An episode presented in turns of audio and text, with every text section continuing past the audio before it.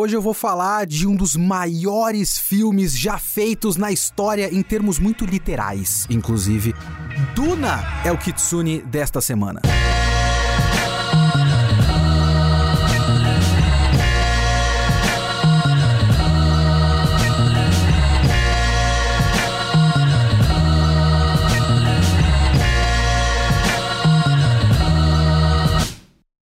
eu sou Leonardo Kitsune. O Kitsune da Semana é o meu podcast solo para eu falar do que eu quiser, do jeito que eu quiser. Pode ser de videogame, cinema, literatura, anime, mangá, quadrinhos. O que eu assistir, o que eu ler, o que eu jogar, eu quero falar. É aqui que eu vou falar. O Kitsune da Semana está de casa nova, ele está no portal Geek Here. Você pode acessar o portal Geek Here em geekhere.com.br para poder comentar esse podcast também diretamente no post do podcast. Ou, se você quiser mandar e-mail, manda e-mail para leo.kitsune.geekhere.com.br. Deixa eu abrir aqui já com um disclaimer que eu não vou fazer essa review a partir de um ponto de vista de reverência à Duna porque eu acho que tem um grande clima disso na expectativa desse filme do Villeneuve e o quanto Duna é uma ficção científica importantíssima, etc, etc. Eu não gosto de Duna. Eu sempre fui muito interessado em Duna. Eu li Duna recentemente, eu li Duna ano passado, se eu não me engano, e eu inclusive, se vocês quiserem as minhas, minhas opiniões quanto ao livro, vocês podem ouvir a minha opinião no Mundo Freak Confidencial. Veja bem, eu, eu fiz uma participação lá onde eu fui o arrombado todo mundo gosta de Duna no podcast e só tinha um arrombadinho falando, mas Duna não é tão legal assim. Este arrombadinho era eu. E eu não gosto do livro, eu vou fazer o quê? Eu não estava na expectativa para um filme de Duna. Tipo, nós precisamos de um filme de Duna. Até porque eu acho que certas coisas, para que a gente precisa de um filme? Tem o livro, eu já li o livro. Eu não preciso disso eu posso imaginar, é assim que funciona a literatura, inclusive, não sei se já ouviram falar. É, o autor evoca imagens e a gente faz na nossa cabeça. E é assim que funciona. E é mais do que o suficiente. Não precisa de filme de nada. Mas ia haver um filme de Duna. E aí, se vai ter um filme de Duna, eu fiquei feliz, mesmo não gostando de Duna, que isso caiu na mão do Villeneuve. Do Denis Villeneuve. Porque eu gosto do Villeneuve, das poucas coisas que eu vi dele que no caso foram duas só. Eu tinha que ver mais. Não, eu vi Sicário. É verdade, eu vi Sicário. Sicário é um baita filme. Mas tem dois filmes dele que para mim eram provas de que ele podia fazer um bagulho da hora com Duna. Porque tem muita coisa que eu gosto em Duna. Eu não gosto do livro Duna no geral, mas tem elementos ali que eu gosto. Tanto Duna quanto Blade Runner 2049 são filmes que me mostravam que o Villeneuve saberia fazer um Duna da hora. Eu gosto muito de A Chegada. É foda porque o, A Chegada é um filme para um, um demográfico muito específico. Um diagrama ali, uma interseção muito específica, que é pessoas que gostam de ficção científica e estudaram linguística. E eu estou lá, veja bem, eu sou formado em letras. Não que eu seja um entendido de linguística, eram as, as aulas que eu mais odiava na USP, mas alguma coisa eu lembrava. E A Chegada é, é maravilhoso, é um filme foda. Um dia eu quero falar de A Chegada, mas eu não quero falar do filme. Apesar que eu posso falar dos dois também. Porque eu quero falar do conto. Eu esqueci o nome do autor, é um autor chinês, se eu não me engano. Uh, alguma coisa Chiang, eu acho. E se eu não me engano, o nome do conto é História da Sua Vida. E eu comprei o livro de contos dele, eu só li dois contos. eu li esse, eu li um outro, alguma coisa relacionada com a Torre de Babel. É um bagulho muito da hora esse outro conto que parece a Torre de Babel. E eu preciso ler o resto dos contos do cara. Talvez eu faça um Kitsune da semana sobre o livro, que é História da Sua Vida e Outros Contos. Que é um baita livro legal, ou deve ser. O resto dos contos devem ser bons também. Mas A Chegada é um baita filme. E assim, eu vou ser um herege aqui. Eu já falei que eu não gosto de Duna, então já abri a porteira para vocês mandarem e-mails com ameaças de morte. Eu acho o Blade Runner do Villeneuve melhor que o Blade Runner original. Eu não gosto muito do Blade Runner original. Acho um filme, tipo, esteticamente é uma das coisas mais lindas que eu já vi. E a estética do Blade Runner do Villeneuve é uma estética muito própria do Villeneuve, muito próximo da chegada também. E é uma estética diferente e muito bonita. Se eu tivesse que escolher uma das duas, eu escolhia a do original. É muito mais da hora. Mas como filme, como história, muito melhor. O filme do Villeneuve. Assim, muito melhor. Eu peço perdão. Então eu não fui assistir Duna na expectativa de uma boa adaptação do clássico Duna. Eu fui na expectativa de mais um filme de ficção científica bom do Denis Villeneuve. Denis Villeneuve. E, neste sentido, mais um bom filme de ficção científica do Denis Villeneuve. De fato é. Considerando que eu não gosto do livro, eu gostei do filme. Eu gostei do filme com uma série de asteriscos. Os asteriscos vêm de Duna. Porque eu estava lendo coisas por aí antes de fazer aqui o podcast para dar uma preparação, pegar um pouquinho mais de contexto e tudo mais. Não sou um grande fã de fazer desse jeito porque eu não gosto de ter as minhas opiniões influenciadas. Mas algumas coisas é legal de pegar, né, nesses textos. E eu tava vendo uma coisa interessante que é o fato de que o Villeneuve, ele sempre quis fazer Duna. Não é uma coisa que surgiu no colo dele e ele acha que é importante para a carreira dele, para ele ter um sucesso blockbuster, porque o Blade Runner não foi um grande sucesso blockbuster. Ele fez até um, um certo dinheiro, mas considerando o status cult do Blade Runner e uma expectativa para um novo Blade Runner e uma, um filme de ficção científica com todas as estrelas da, da, de Hollywood e tudo mais, não fez a quantidade de dinheiro que talvez um estúdio como a Warner quereria que fizesse, né? Então poderia-se se achar, e eu até cheguei a achar que seria isso, que o Villeneuve, tipo, alguém ofereceu para ele e falou: Cara, a gente quer fazer Duna, a gente tem os direitos de Duna, a gente acha que é você que pode fazer.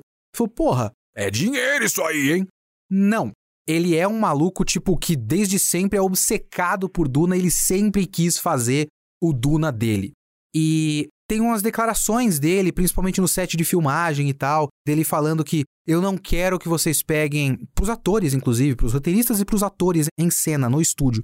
Eu não quero que vocês peguem inspiração em outras coisas. Eu não quero que vocês se inspirem principalmente em Star Wars, porque Star Wars é inspirado em Duna, então pode ser uma armadilha você pegar a inspiração em Star Wars e fazer um círculo completo. Não. Não é para consultar a internet, não é para consultar outras coisas de ficção científica, não. Duna é a nossa Bíblia. É uma citação dele. Duna é a Bíblia. O livro é a nossa Bíblia. A gente vai tirar tudo que a gente tem que tirar a partir do livro.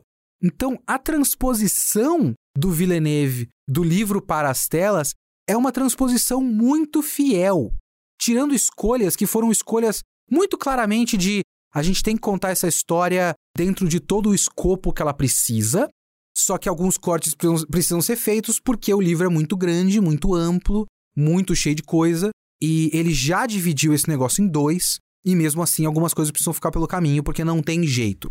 E aí esses cortes são coisas que eu acho curiosas também, mas de qualquer forma é uma transposição muito respeitosa. Então assim, quem, ao contrário de mim, gosta muito de Duna, vai chegar no filme Duna e falar: caralho, é o filme que eu sempre sonhei. Porque é um filme que parte de um, de um ponto de vista de um respeito muito grande pela obra. Isso é legal, eu, eu fico feliz porque é fã de Duna. Fico feliz porque vai chegar no cinema e vai se sentir apreciado, sabe? Isso é muito legal. Mas isso também acarreta no fato de que basicamente todos os problemas que eu tenho com o livro estão presentes no filme.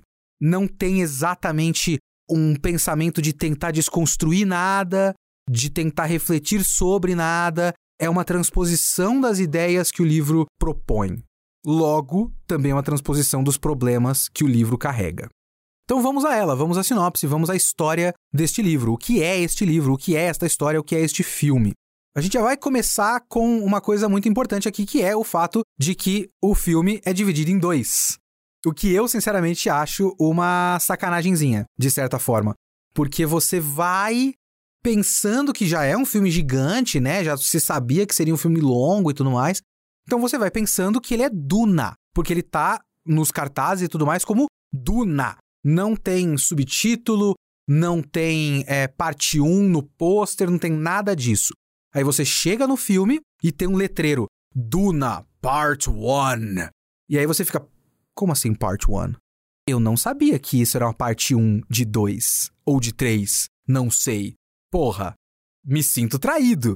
Eu não sei se os fãs de Duna se sentiram desse jeito, mas é uma coisa que eu pensei enquanto eu tava assistindo, que não foi uma grande surpresa para mim porque eu vi alguns tweets no meio da semana antes de eu ver o filme que eram tipo, caramba, Duna é realmente exatamente metade de um filme.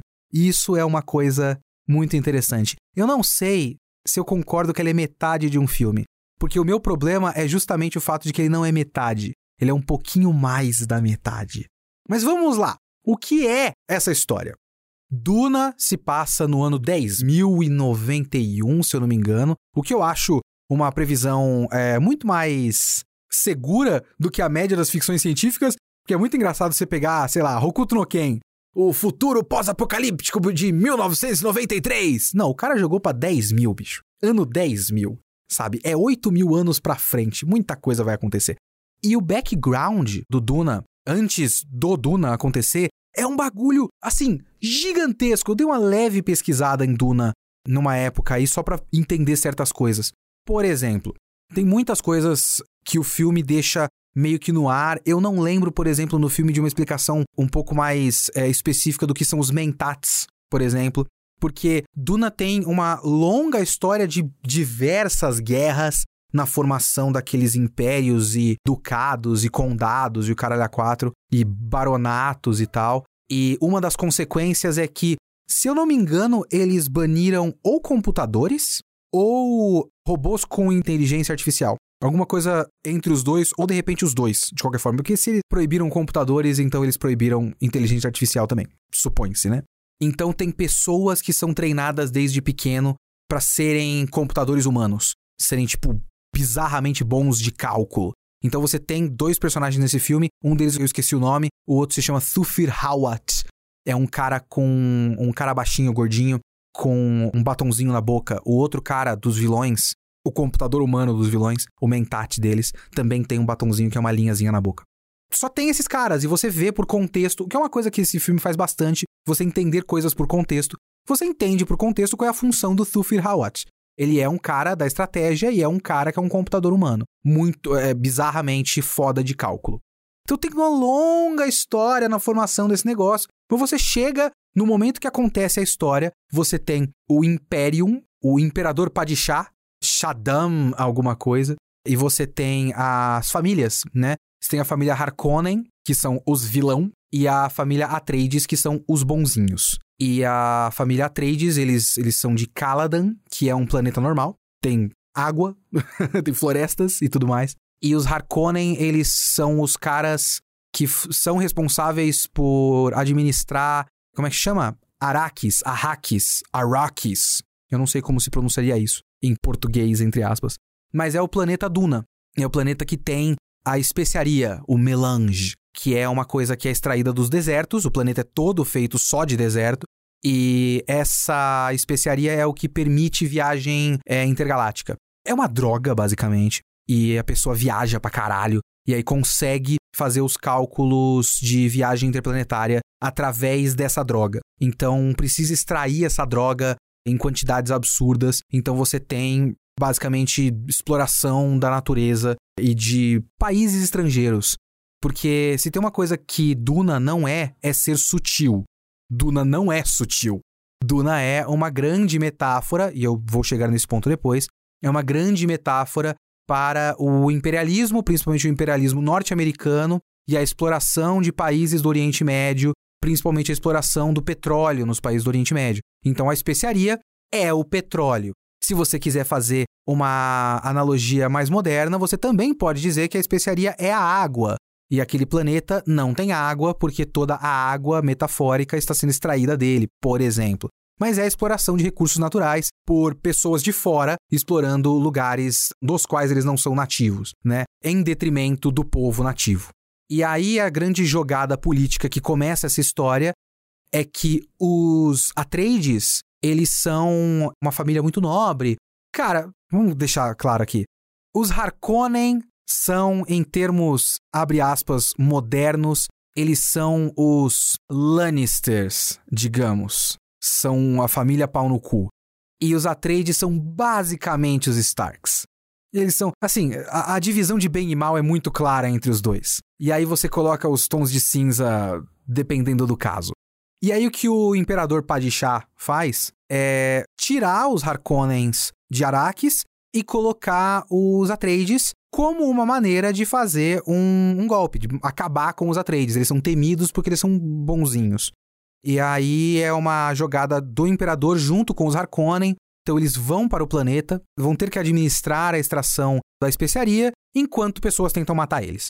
É basicamente esse o ponto de partida dessa história. E nesse sentido, não é uma história complicada.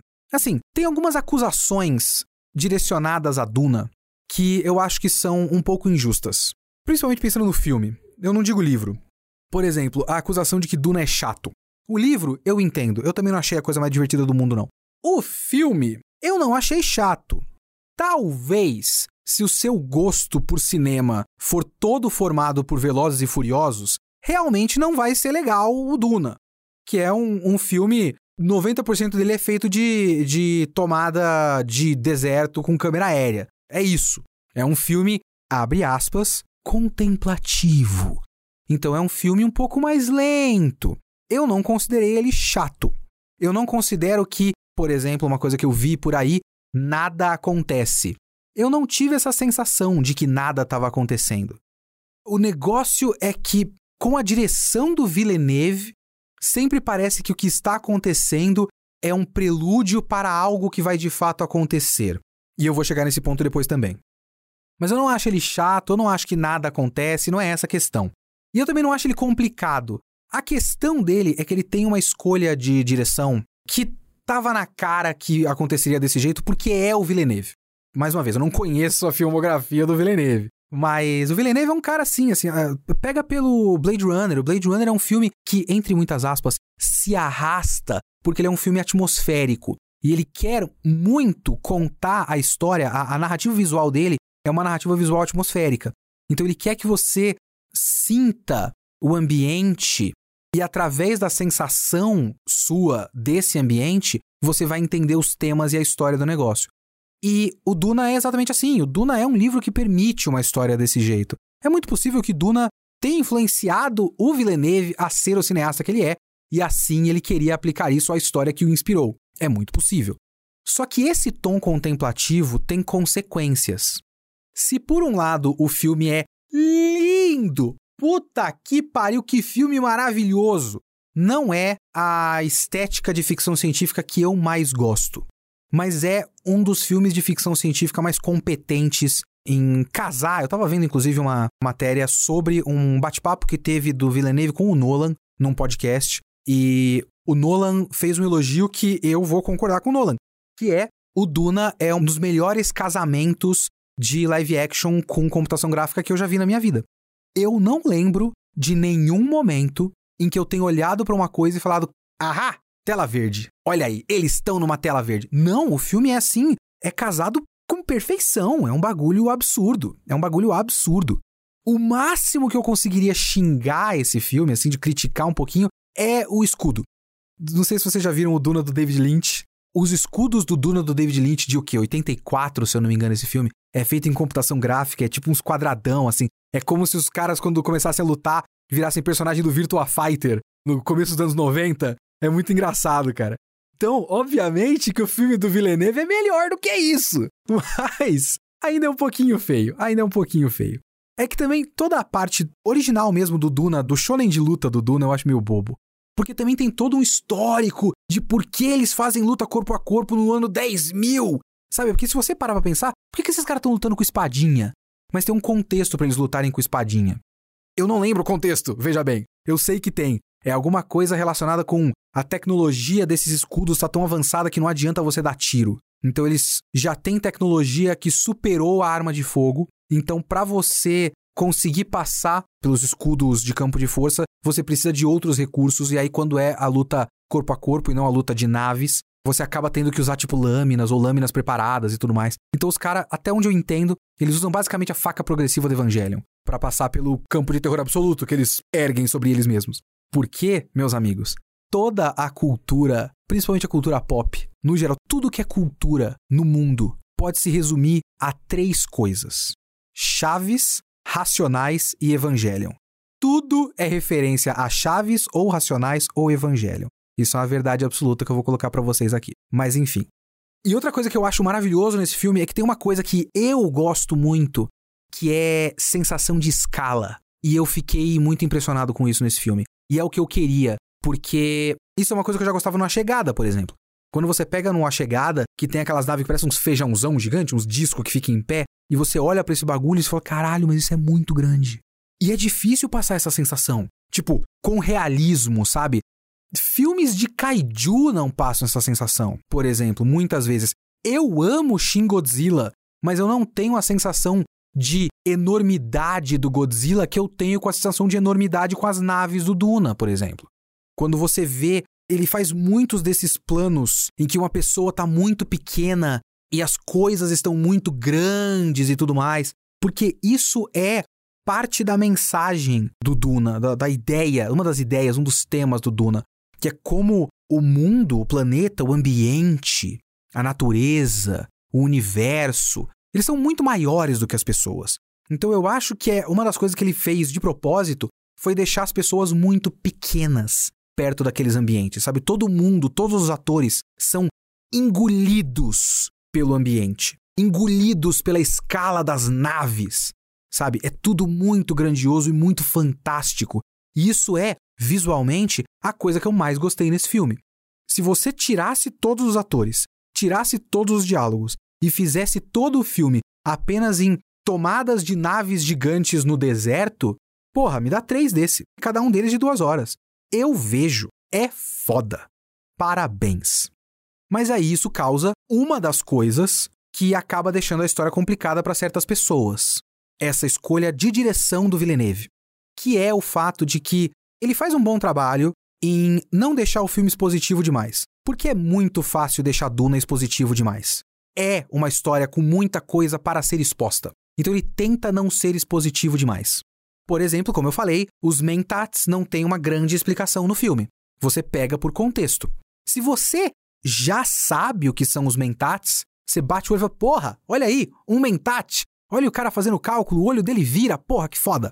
Beleza. Se você não sabe o que é um mentat, talvez não faça grande diferença você saber toda a história do surgimento dos mentats. Não tem problema.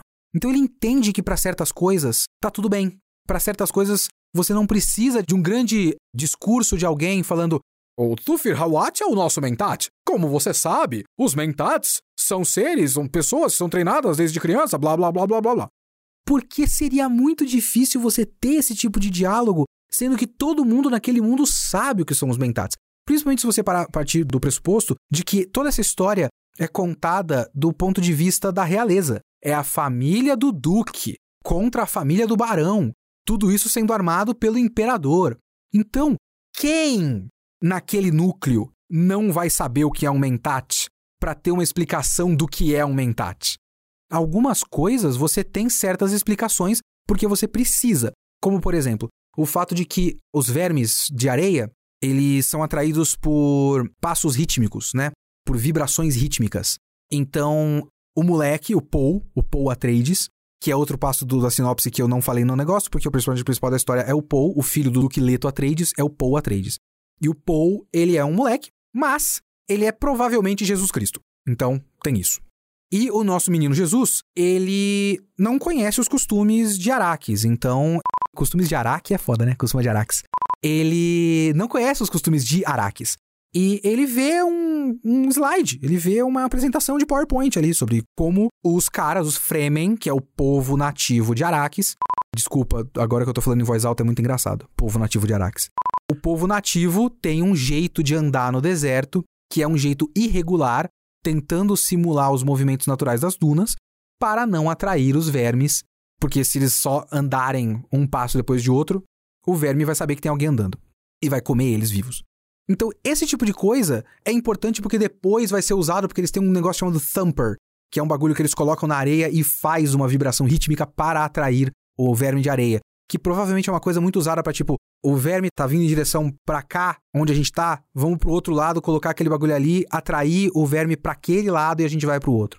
Isso é usado num momento, num clímax do filme e tudo mais. Então, a gente, para certas coisas, quando faz sentido que seja exposto, ou seja, para um personagem que está entrando em um contexto onde ele não conhece nada, o Villeneuve faz a exposição. O moleque tá vendo slides para entender aquele mundo que ele não conhece.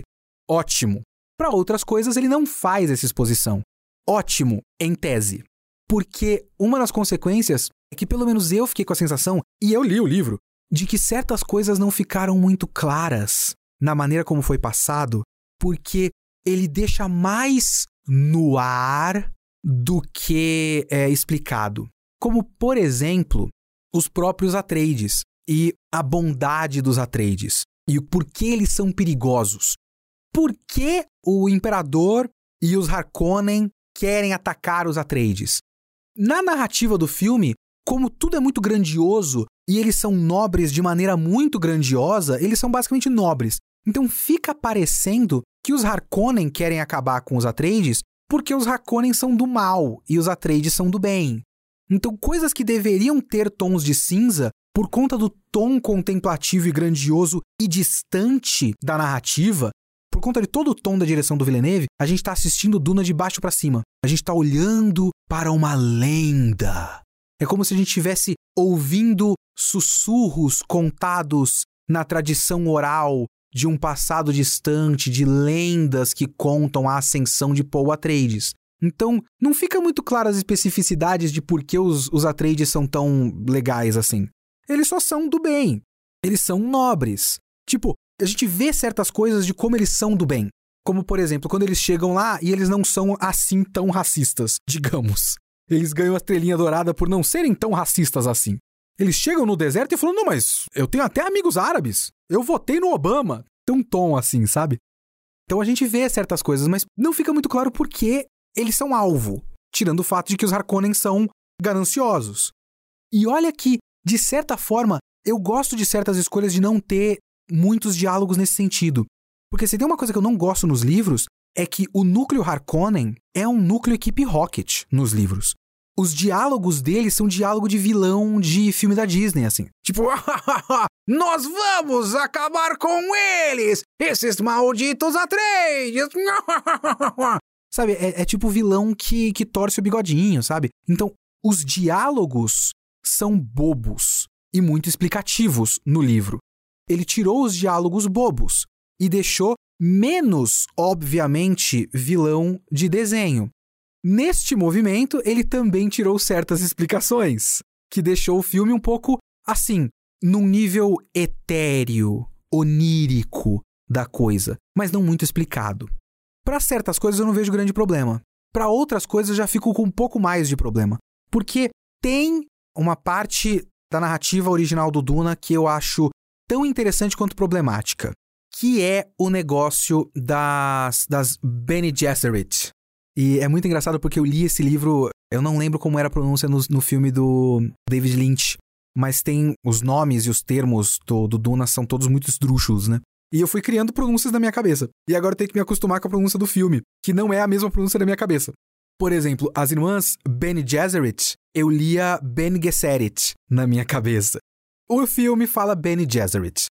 As irmãs Bene Gesserit, elas são uma irmandade de, vamos chamar aqui de bruxas, e elas basicamente manipulam tudo pelas sombras. E aí tem uma parte disso que eu acho muito interessante em conceito, mas não em contexto. Veja bem. Porque em conceito é muito da hora o fato de que assim, elas estão manipulando de forma assim, eles estão realmente fazendo eugenia para criar o escolhido. Eles têm escolhido nas crenças das Bene Gesserit, que é o Kwisatz Haderach, o Jesus. E elas querem que chegue numa certa geração que surja o, o Kwisatz Haderach. E, se eu não me engano, a ideia era a seguinte: elas iam fazer uma das Bene Gesserit, a Jéssica, ter um filho com o Atreides, aliás, uma filha, porque aí essa filha com genética Atreides e genética Bene Gesserit se casaria então, se eu não me engano, ou com Harkonnen ou com o Imperador, alguma coisa do tipo, e aí geraria um próximo filho, e eu não sei se esse filho seria homem ou se ele seria mulher, e aí essa geração, já com os dois lados ali, o lado Atreides, o lado ou Harkonnen ou Imperador, alguma coisa do tipo, mais o, DNA Bene Gesserit e tudo mais, geraria o Kwisatz Haderach, ou Jesus Cristo, o nosso Messias. A Jéssica foi, entre aspas, na opinião das irmãs Bene Gesserit, foi egoísta. Ela amou o Atreides, ela casou-se, entre aspas, porque não é uma união de verdade, então tem toda uma polêmica aí, que foi um pouco esquecida pelo filme. Tem toda uma trama de um certo momento que acham que a Jéssica traiu o Leto porque tem a tentativa de assassinato da família Trades e como ela não é casada de verdade com ele, começaram a soltar a suspeita e o Leto sempre confiou nela, mas ele quase começa a desconfiar, mas não exatamente. E tudo isso é bastante interessante no livro, foi completamente esquecido no filme. Mas enfim, ela trai os planos das Bene Gesserit e dá um filho homem que é, para todos os efeitos, com todos os testes que eles fizeram, aparentemente é de fato o Kwisatz Haderach, que é o Paul. Então é muito interessante que a profecia da história é uma profecia ao mesmo tempo que não é exatamente uma profecia, porque é uma profecia autorrealizável. Porque quem está soltando a ideia da profecia por aí é alguém que está fazendo isso de propósito e criando as condições para que a profecia seja realizada, para que lá na frente as pessoas que eles manipularam caiam no golpe.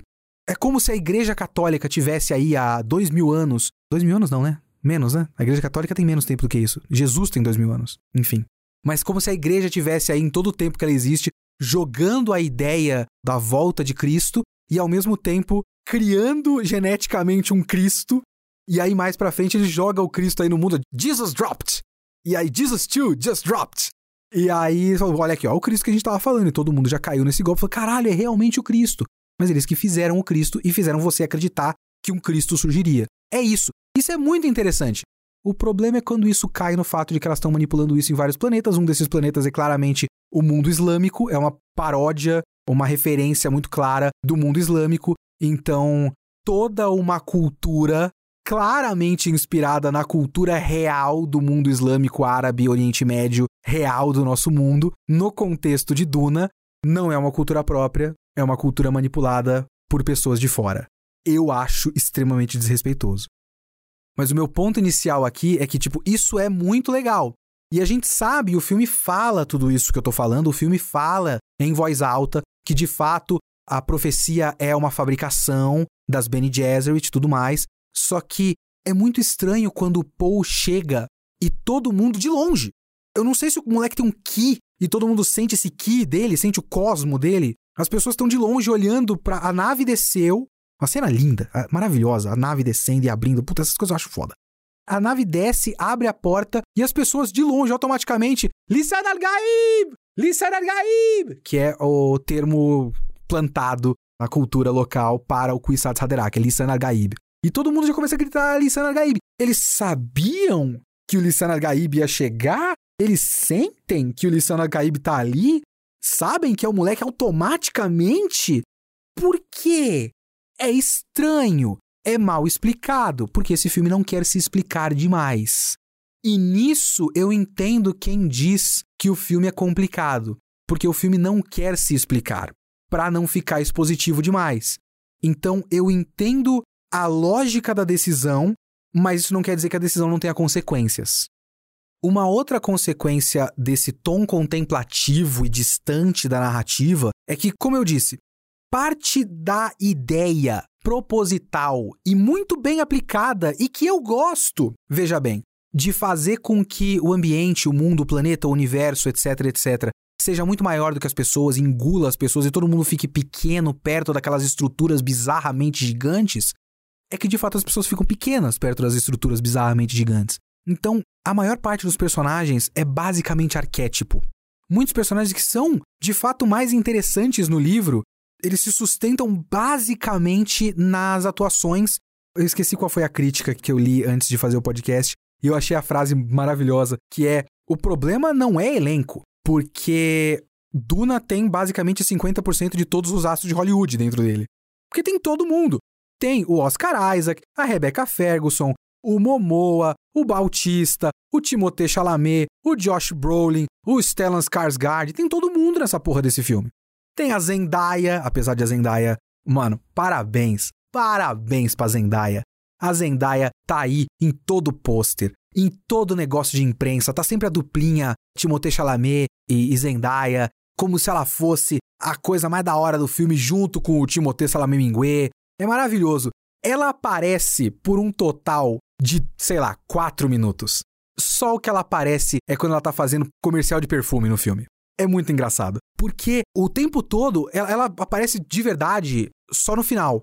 Ao longo do filme, você tem o Paul tendo visões com ela. E são aquelas visões, tipo, é um pano esvoaçante no deserto, fora de foco. Aí começa a entrar em foco é o rosto da Zendaya. E ela olha pra câmera e dá um sorrisinho. E aí aparece na tela Carolina Herrera, 313, For Men. Sabe? É basicamente comercial de perfume. É lindo, porque o Villeneuve é um puta diretor. Mas ela ganhou uma fortuna. Não fez porra nenhuma. É o meu sonho. Eu queria muito. Puta que como eu queria. Infelizmente, eu nasci uma espécie de sapo gordo. Atualmente, eu estou a imagem das pessoas na fila da sopa na Grande Depressão de 39. Então eu não posso ser uma bela imagem contemplativa no deserto. Ela pode, ela é linda. Então, pau no meu cu, parabéns pra Zendaya. Mas é muito engraçado, uma outra coisa que eu fiquei pensando enquanto eu tava vendo o filme, que o Timothée Salamemingue lá, ele fez uma entrevista sobre a chave do sucesso da carreira dele, porque o moleque, né, explodiu do nada. Metade dos filmes tem ele hoje em dia. Puta que pariu. E aí uma coisa que ele falou que o agente disse para ele, eu esqueci, são duas coisas, uma delas eu esqueci e a outra é nenhum filme de super-herói. E eu entendo o que ele quer dizer, no sentido de não ficar muito estigmatizado como um personagem só, sabe, que nem o Tom Holland, que hoje é basicamente o Homem-Aranha. Então é, pode ser um pouco demais ali, pode ferir um pouco a carreira dele. Então ele se estabelece como um ator de cinema grandioso, de cinema arte. Ele consegue navegar por todas essas diferentes áreas do cinema sem se estigmatizar demais como um filme de herói. Eu entendo. Só que aí você olha em volta dele, você tem a Mary Jane, o Aquaman, o Apocalipse, o Thanos. A Marvel e a DC tá em volta do Timothée Chalamet. Cara, tá tudo bem, pode fazer um filme de super-herói. Se você é um bom ator, você vai continuar fazendo um filme bom. E com um bom agente, né? Mas então você tem todos esses atores, e assim, os atores são ótimos, as atuações estão ótimas. Até a Zendaya, que não é uma personagem, é só uma ideia vaga de um dia existir uma personagem, faz muito bem essa ideia vaga de um dia existir a personagem. O Oscar Isaac, esse gostoso, ele tá assim, belíssima barba e ele tá a imagem da dignidade. O Villeneuve olhou para ele e falou: "Cara, você é o Duque Leto Atreides. Você é o Ned Stark dessa porra. Você tem que ser apenas justo. Você tem que ser a imagem da dignidade, da justiça, da honra, da retidão, do correto. E ele faz isso. E você olha pro Oscar Isaac e fala: caralho, eu quero dar o cu pra esse homem, eu quero que ele me beije, eu quero que ele seja o pai dos meus filhos, eu quero que ele seja o governante do meu país. Todo mundo no filme, o exército Atreides, fica gritando o nome do, dos Atreides, fala: Atreides! Atreides! Atreides! E eu acredito quando eu olho pro Oscar Isaac que alguém vai gritar Atreides! Porque o homem é maravilhoso. Mas ele não é muito mais do que isso. Ele não é um personagem com níveis. Ele não é um personagem com camadas. Ele é apenas aquilo. O Josh Brolin como... Qual é o nome desse cara? Gurney Halleck. Que nome horroroso. Nome de personagem de Gundam, né? Gurney Halleck. O Gurney Halleck, ele até perdeu uma certa camada em relação ao livro, porque ele é um treinador ali, um, um grande guerreiro, um general do exército, o caralho a quatro, mas ele também é um bardo, então ele tem uma sensibilidade artística, ele toca música o tempo todo e tudo mais. E o máximo que o filme faz é ele fazer umas rimas, num certos momentos meio idiotas, assim, para ele fazer essas rimas. Mas ele é basicamente um generalzão, comandante de destacamento da CIA no filme. Sabe, ele é um americanão, assim. Sabe, ele é muito assim. Ele é só isso. Os caras dos Harkonnen, eles perderam a camada mais caricata de vilãozão, mas eles são só vilãozão. Parabéns pro, se eu não me engano, é o Stellan Skarsgård. É algum dos Skarsgård. Tem uns 17 Skarsgård. Tem mais Skarsgård do que Hemsworth no cinema hoje. Então, eu acho que é o Stellan Skarsgård. Tá lá com a maquiagem de gordo e tudo mais, com o corpo de gordo gigantesco lá, e com um monte de enchimento na cara e tudo mais. E ele é só do mal. Ele não tem muita camada além disso, ele é só um cara do mal. Porque a maior parte desses personagens são apenas isso, eles são arquétipos. Esse cara é o comandante, esse cara é o grande líder da nação.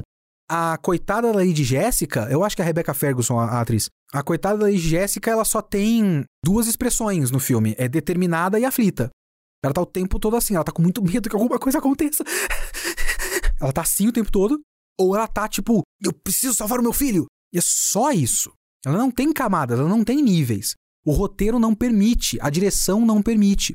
Porque é tudo nessa escala de lenda, nessa escala grandiosa e distante dos personagens. Então fica difícil de você se relacionar com eles exatamente. É muito mais uma história para você ficar admirado do que se relacionar. E é aí que eu preciso citar os meus dois problemas principais com Duna, o livro, que, como eu disse, estão presentes no filme, porque ele só fez uma transposição da história, mas tem uma coisa muito curiosa, que é o fato de que ele cortou esse filme mais ou menos em dois terços do livro. Eu não acho que é metade, e mais uma vez, eu vou chegar nesse ponto depois. Se fosse metade, tinha parado um pouco antes. O filme seria um pouco mais curto. Eu acho que seria melhor, inclusive. É mais ou menos dois terços da história.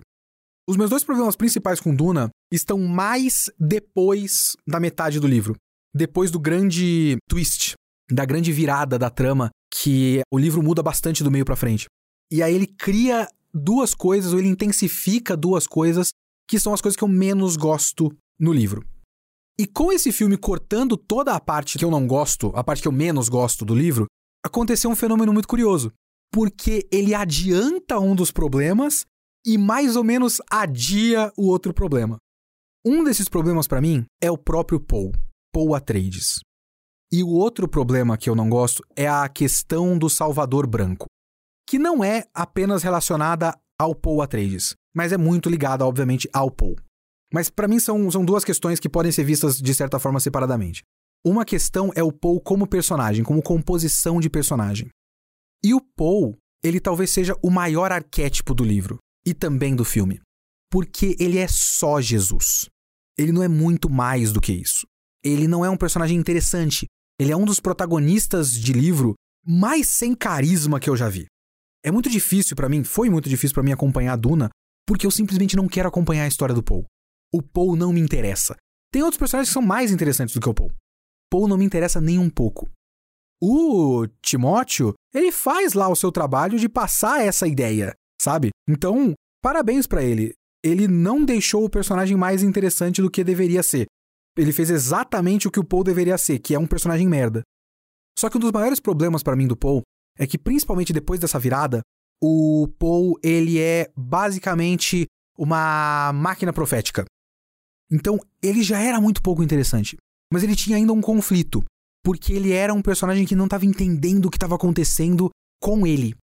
Tinha muitas coisas acontecendo com ele, e ele, caralho, o que, que são essas visões? O que, que tá acontecendo? Eu vou ser alguma coisa lá na frente? Eu sou o escolhido, o predestinado? Por quê? Sabe, ele tinha esses conflitos. Só que aí, quando dá a grande virada da história, ele meio que entende. E a partir do momento que ele entende, ele fica um personagem muito menos interessante. Porque ele só tá cumprindo a profecia. E eu sei o que vocês vão dizer. Eu sei o que vocês vão dizer. Porque de fato, o conflito central do Paul, que é mais ou menos mencionado no filme, tem uma alusão a esse conflito central do Paul nesse primeiro filme, é o fato de que ele está lutando contra esse destino dele. Porque ele tem o destino de ser o escolhido, mas ele vai criar uma jihad, e eles usam o termo jihad no livro. Ele vai criar uma guerra santa em seu nome. Pessoas vão gritar Lisan al-Gaib, Quisat Haderach, Paul, Atreides e tudo mais, e muito sangue será derramado no nome dele. E ele não quer isso. Ao mesmo tempo que ele tá só basicamente sendo o cara mais interessante, foda e incrível e máximo e awesome e pica das galáxias e rola grossa do mundo. E é um livro que espera que você se compadeça do sofrimento dele, ao mesmo tempo que fala: caralho, que homem foda, que homem lindo, que homem impressionante. Lissan al-Gaib! Lissan al-Gaib! Sabe? E eu me enchi um pouco o saco dessa narrativa eu não queria mais estar admirado com Paul Atreides. E o livro quer muito que você esteja admirado com Paul Atreides o tempo todo. E eu, é difícil de se relacionar com o Paul se o tempo todo eu preciso estar só admirado à distância com o nosso Senhor Jesus Cristo. É um personagem muito pouco interessante no fim das contas. E ele sabe tudo, ele consegue tudo, ele pode tudo, ele sabe adiantadamente. E isso está presente nessa parte. É engraçado porque é muito mais intensificado na parte que ele está com os Fremen, que é a parte que ainda não foi contada no cinema. Mas já está presente na primeira metade e aí ele dá uma adiantada nessas coisas, sabe? Que talvez fosse melhor deixar para uma segunda parte. Ele já dá uma adiantada. Tem aquelas cenas que estão no livro, obviamente, do cara, o moleque já consegue colocar aquele traje estilador dele lá do jeito certo. E a mulher olha lá, a doutora Kynes. Oh, ele conhecerá os seus modos como se já estivesse nascido entre eles. Oh! Tudo bem que a personagem não fala nesse tom, mas a leitura de cena é esse tom. Caralho, ele já sabe colocar esse traje.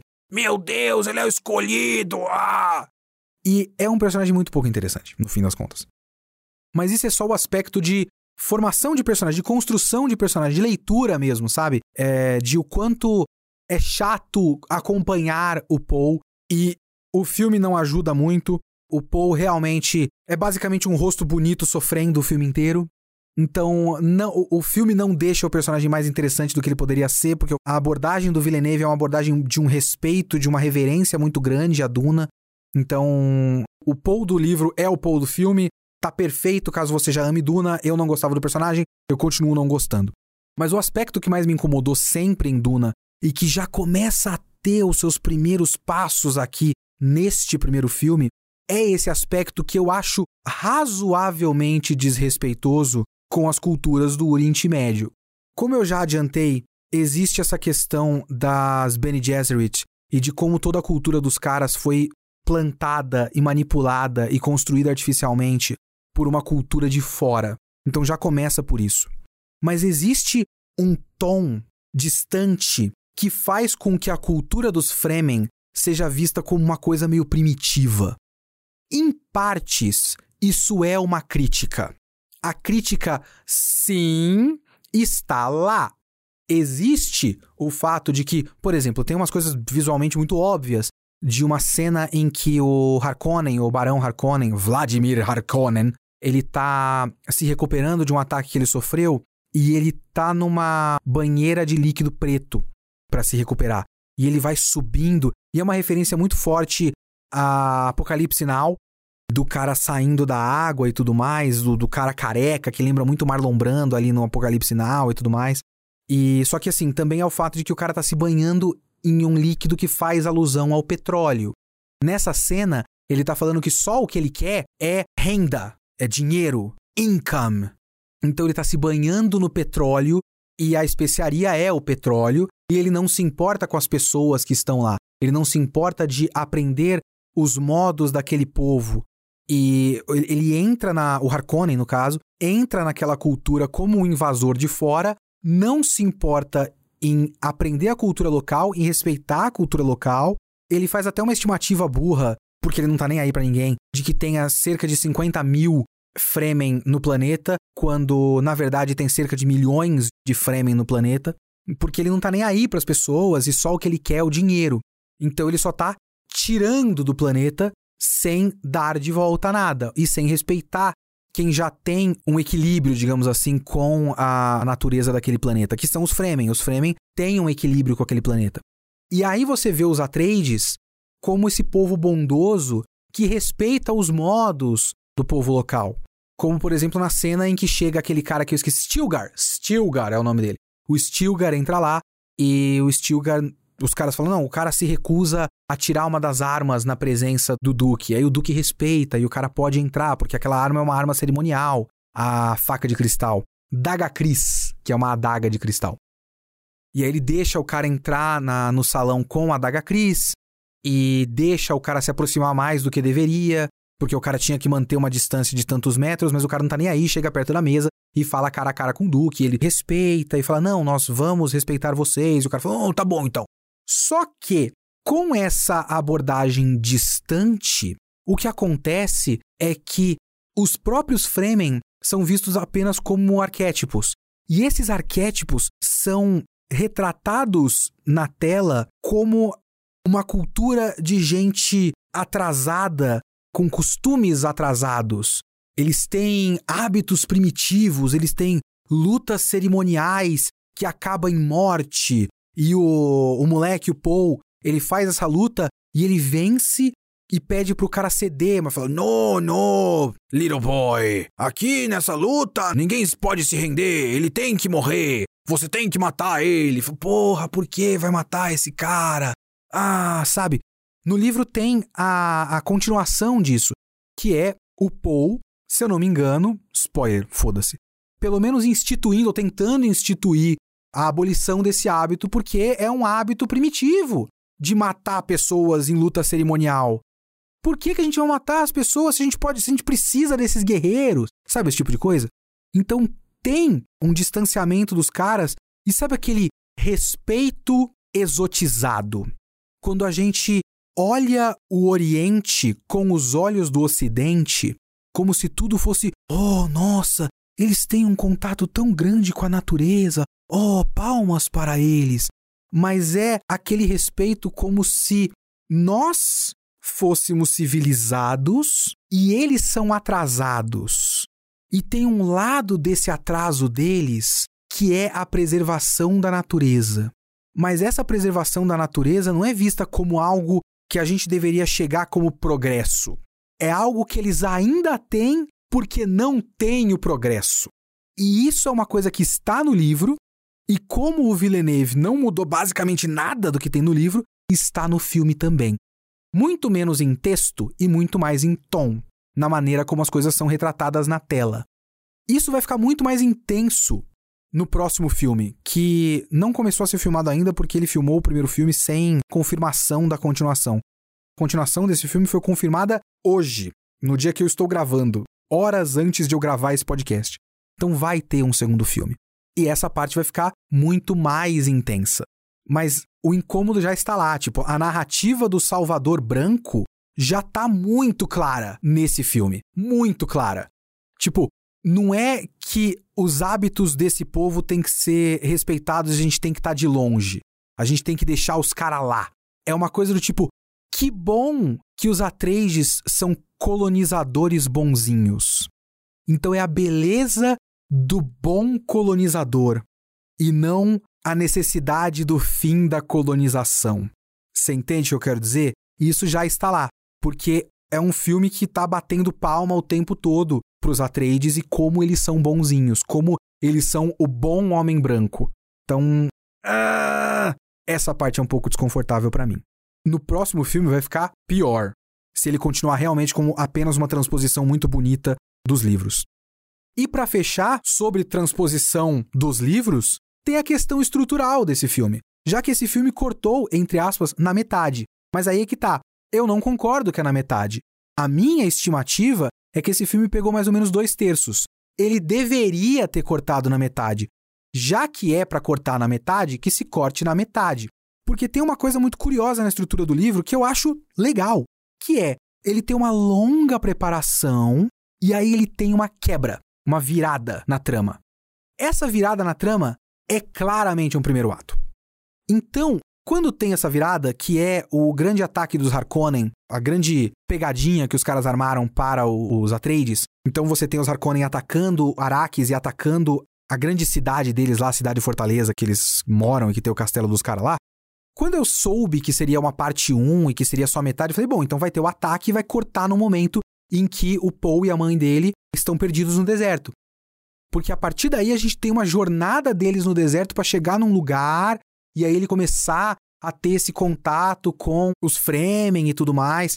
E aí, para mim, estruturalmente seria muito mais interessante. Só que o que ele faz é tentar chegar, fechar, aliás, o filme dele no ponto em que o Paul é mais ou menos aceito entre os Fremen. A consequência disso é que, assim, eu disse que o filme não é chato. E o filme de fato não é chato.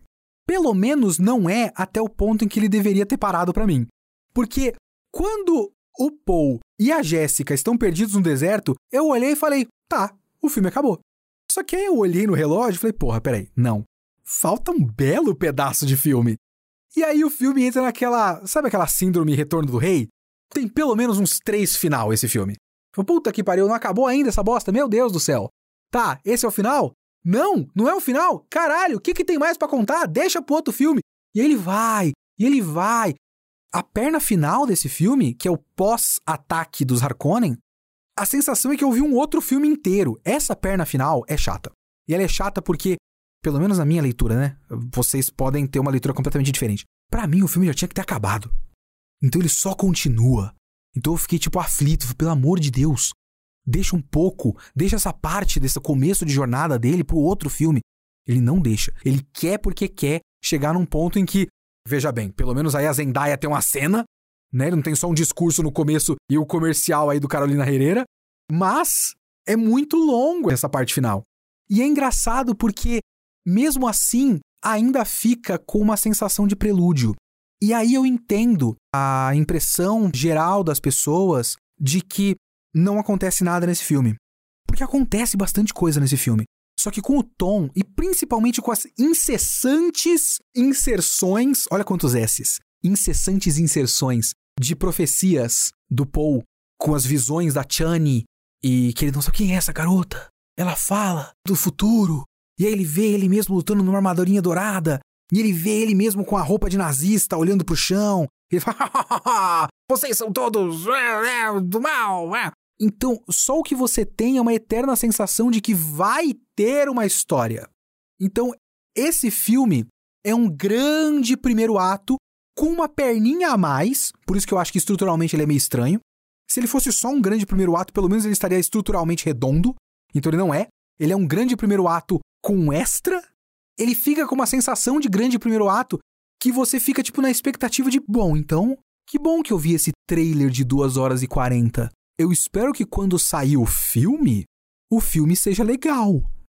Então é lógico que as pessoas vão sair desse filme, muitas pessoas, eu vi muitas críticas desse jeito, com a sensação de que nada acontece. Porque o feeling é esse um feeling de que algo vai acontecer. Isso está no tom contemplativo, isso está na estrutura do filme, isso está nas profecias, isso está na trilha sonora. A trilha sonora é uma trilha sonora de trailer. É uma trilha sonora de que você fica na expectativa de, porra, eu tô louco pra ir no cinema pra ver esse filme que vai ser foda. Porque é uma trilha sonora de anunciação. De. Oh! E aí tem lá os, cânticos étnicos do Hans Zimmer. Sabe? Tem esses cânticos étnicos aí, meio estereotipados, né? Meio bobos, assim.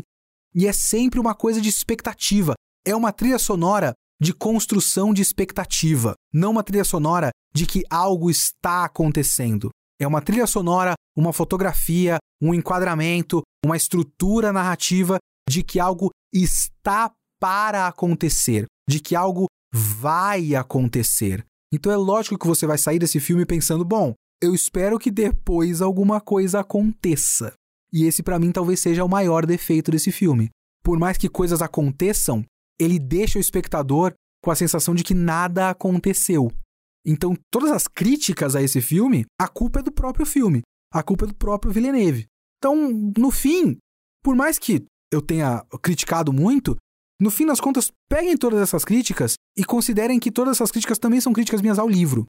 No que toca ao trabalho do Villeneuve, ele tem muitos problemas para mim, mas o que eu esperava do Villeneuve ele entregou, que é um filme maravilhosamente lindo.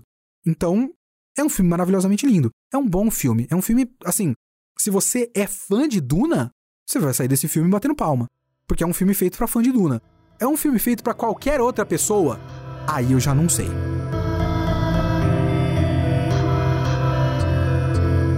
E vamos agora para os e-mails e comentários do Kitsune da semana passada, que foi o episódio 50 sobre Pokémon Red e Pokémon Blue. Eu queria agradecer vocês porque esse podcast foi o que mais teve comentários no site e eu quero cada vez mais. Eu quero bastante comentário porque o comentário é legal. Eu espero que não seja um caminho sem volta de tristeza, porque a área de comentários do YouTube é a pura tristeza. Mas no nosso site do Geek Here tá tudo bem por enquanto, então vamos continuar assim, ok? Deixa eu ler uns e-mails e aí eu vou para comentários rapidamente. Quero começar aqui com o e-mail do Thales Dias, que fala: Olá, Kitsune e Gil. Escreve assim? Sim, escreve assim. É Gil, normal, G-I-L. Adorei como você se exaltou com o Lance tendo três pokémons da mesma linhagem e outros três que sequer fazem parte do tipo que ele representa. Então eu queria expressar minha raiva do Flint, membro da elite dos quatro da região de Sinnoh, que é o Diamond Pearl, e eu não joguei o Diamond Pearl, então eu não lembrava disso direito. Mas veja bem, esse desgraçado supostamente era para ser o representante do tipo fogo, só que ele tem cinco pokémons, sendo que três deles não são desse tipo fogo E um dos dois que corresponde a essa tipagem é o Infernape, que é um dos iniciais da geração. Cara, só continuando. Sim, em Diamond Pro existe apenas dois possíveis Pokémon de fogo para capturar sem troca. Um dos iniciais e o Ponyta. E ele tem os dois, ele tem o inicial e o Ponyta. E ainda assim, os desenvolvedores do jogo botaram um cara para representar esse tipo na Elite dos Quatro. Por que, meu Deus? Canalhas! E cara, eu fui atrás. A equipe desse filho da puta tem um Rapidash, tem um Infernape, e aí tem um Steelix. Steelix! Um Drifblim! Pokémon fantasma! Fantasma voador! E o Lopani, o, um Pokémon normal! Caralho, bicho! Que time horroroso!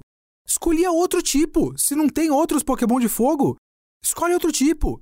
Que inferno. Eu tô, tô com você, eu nem joguei esse jogo, eu tô indignado já. Muito obrigado, viu, Thales? E-mail aqui do Vinícius, ele fala. Me chamo Vinícius Plains ou Plines. Será que é Plines? Sou um grande fã do Kitsune da semana. Falando dos jogos, queria saber um pouco mais da sua opinião sobre os mapas de Pokémon. Tenho a impressão de que o mapa da primeira geração é eficiente, principalmente pela maior liberdade se comparado com os mapas de Alola, por exemplo. Porém, Acho a sua ambientação meio padrão. Tem cavernas, rotas aquáticas e florestas, porém não vejo tantas variações geográficas quanto Sinnoh, Hoenn e Unova. Eu vou dizer uma coisa, eu concordo, só que eu também entendo, porque realmente aí tem a ver um pouco com aquilo que eu tava falando do design dos Pokémons. Eu acho que eles não iam conseguir fazer tantas coisas que tivessem uma cara diferente.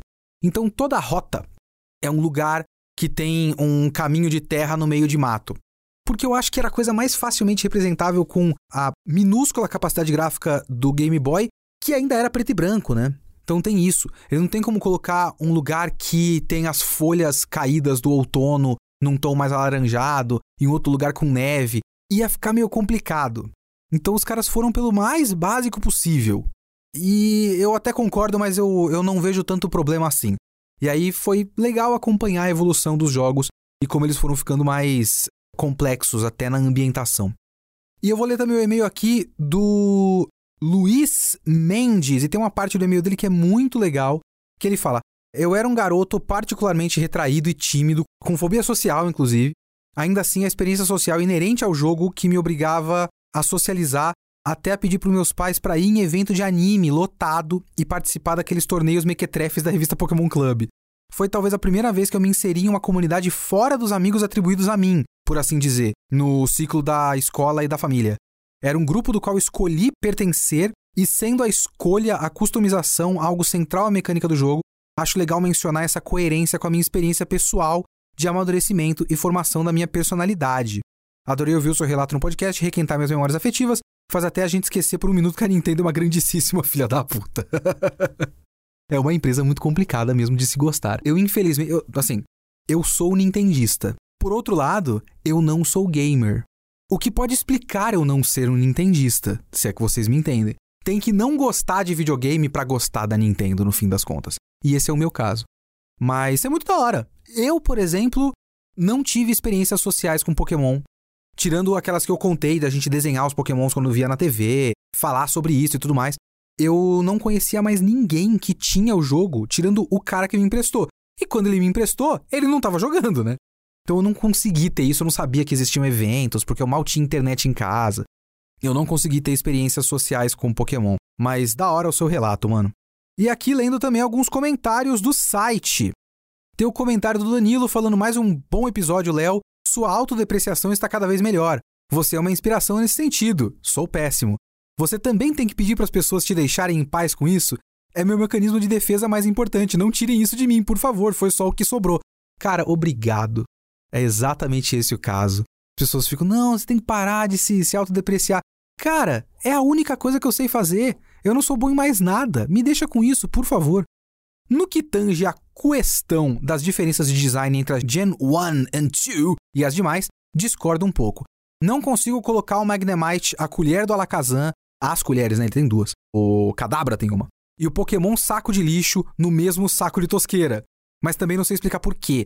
Entendo que com mais poder computacional pode-se fazer mais coisas, como tem Pokémon feio e sem graça ultimamente. Não sou o babaca do a arte deve retratar o belo, nem sou chegado em pagode. Só queria dizer que aquele sorvetão de gelo foi a falência estética da franquia. Eu gosto do Pokémon sorvete. O Pokémon sorvete é um Pokémon estalactite, com neve em cima, que parece um sorvete. O conceito é da hora demais. Ele não é um sorvete, ele é um bloco de gelo vivo com neve em cima que parece um sorvete. Veja bem, como pode não gostar disso, cara? Eu vou falar para você que eu concordo numa coisa e aí concordando com você eu chego à conclusão oposta. Sim, tem muito Pokémon sem graça nas gerações atuais. E também tem muito Pokémon sem graça nas gerações antigas. Ou seja, é um padrão da franquia ter Pokémon sem graça. Porque tem 150 na primeira e tem 980 atualmente. Não tem como ter 980 bichos super legais. Vários deles vão ser sem graças. Vários deles vão ser feios. Alguns deles vão ser feios de um jeito legal. Outros vão ser feios de um jeito sem graça. É normal. Sempre foi o padrão. A gente sempre teve o Ratatá, que é um Pokémon hiper sem graça, e o Mewtwo na mesma geração. A gente tem na mesma geração do saco de lixo o Zekrom, que é um dragão preto foda. Eu acho lindo o Zekrom. As coisas são assim, cara. Então eu discordo de você. Mas eu entendo o seu ponto, mas eu discordo, discordo! Tem um comentário aqui do Pedro falando que ele tem uma interpretação pro negócio do Giovanni, falando que como Giovanni era uma figura pública, isso chamava muita atenção para ele, o que poderia pôr em jogo seus planos maquiavélicos como líder da equipe Rocket, principalmente se ele utilizasse os mesmos pokémons que essa infame equipe é conhecida por usar, logo a escolha desse tipo tão diferente do resto do seu grupo poderia ser uma tentativa de manter uma fachada desvencilhada da sua vida de crimes. Eu concordo com você em todos os outros exemplos de como tem várias escolhas equivocadas nos times dos líderes de ginásio na Elite Four, mas essa interpretação sempre foi uma desculpa convincente o suficiente para aceitar a escolha do Giovanni, para mim, pelo menos. É uma interpretação pessoal dele. Eu acho que faz sentido. Eu acho que isso podia ter sido trabalhado no texto da história. E talvez ele pudesse fazer isso de uma. Se eles trabalhassem isso no texto, pudesse fazer pro outro lado. Ele vai ser o oposto da equipe Rocket. Então, enquanto a equipe Rocket tem pokémons venenosos e ratos e morcegos e bolhas de lodo e tudo mais, ele tem pokémons fofinhos, sabe? Ele podia ter um Clefable e um Wigglytuff e um Persian. Ele vai pro outro lado, ele podia ser um treinador do tipo normal com pokémons fofinhos, um Snorlax para ser forte. Então, tipo, ó, enquanto todo mundo tem aí esses pokémons feios, olha como eu sou um cidadão de bem. Isso seria uma jogada interessante. Não um Raidon e um Nidoking. Mas é um bom ponto. E por último aqui o, o comentário do Vitor falando: E aí, Kitsuko? Piada velha. Ótimo podcast, eu passei só para falar que sim, o cinturão do Machamp, as colheres do Alakazam e até o aipo do Farfetch são partes do corpo dos Pokémon. Não lembro se foi a Nintendo, a Pokémon Company ou a Niantic que falou isso, mas foi confirmado oficialmente. Bizarro. Sim, bizarro. Eu só queria fazer um último comentário, eu tô olhando aqui pra cara do Gil. O Gil, ele fez uma decisão na edição que eu sou contra filosoficamente, porque o Gil fez o certo. Ele pegou o meu áudio e cortou o S do plural do Pokémon. Porque o correto é esse, né, pra franquia. É os Pokémon. Você vai na ver na dublagem, tá assim. Então, o Gil fez a coisa certa. Só que, Gil, isso é uma decisão ideológica da minha parte. Eu sou contra essa decisão do Pokémon sem o S no plural. Pokémon sem o S no plural é coisa de psicopata. Eu tô zoando aqui, Gil. Eu tô zoando. Mas ele cortou todos os meus S, porque ele falou: não, cara, tá errado. Ele foi cortando. O Gil tá correto, mas eu queria estar errado. Psicopata do corte, ele falou. Pois bem, esse foi o Kitsune desta semana. O Kitsune da próxima semana eu tenho dois filmes na minha cabeça que eu quero falar com vocês. Eu ainda não decidi qual dos dois, que um eu queria ir no cinema, mas eu não sei se eu vou conseguir ir. Se não, o outro eu vejo em casa. Não dá para ser Eternos porque o timing não vai bater. Talvez o outro seja o Eternos. O 52 vai ser algum filme que eu quero ver faz um bom tempo. Então até lá.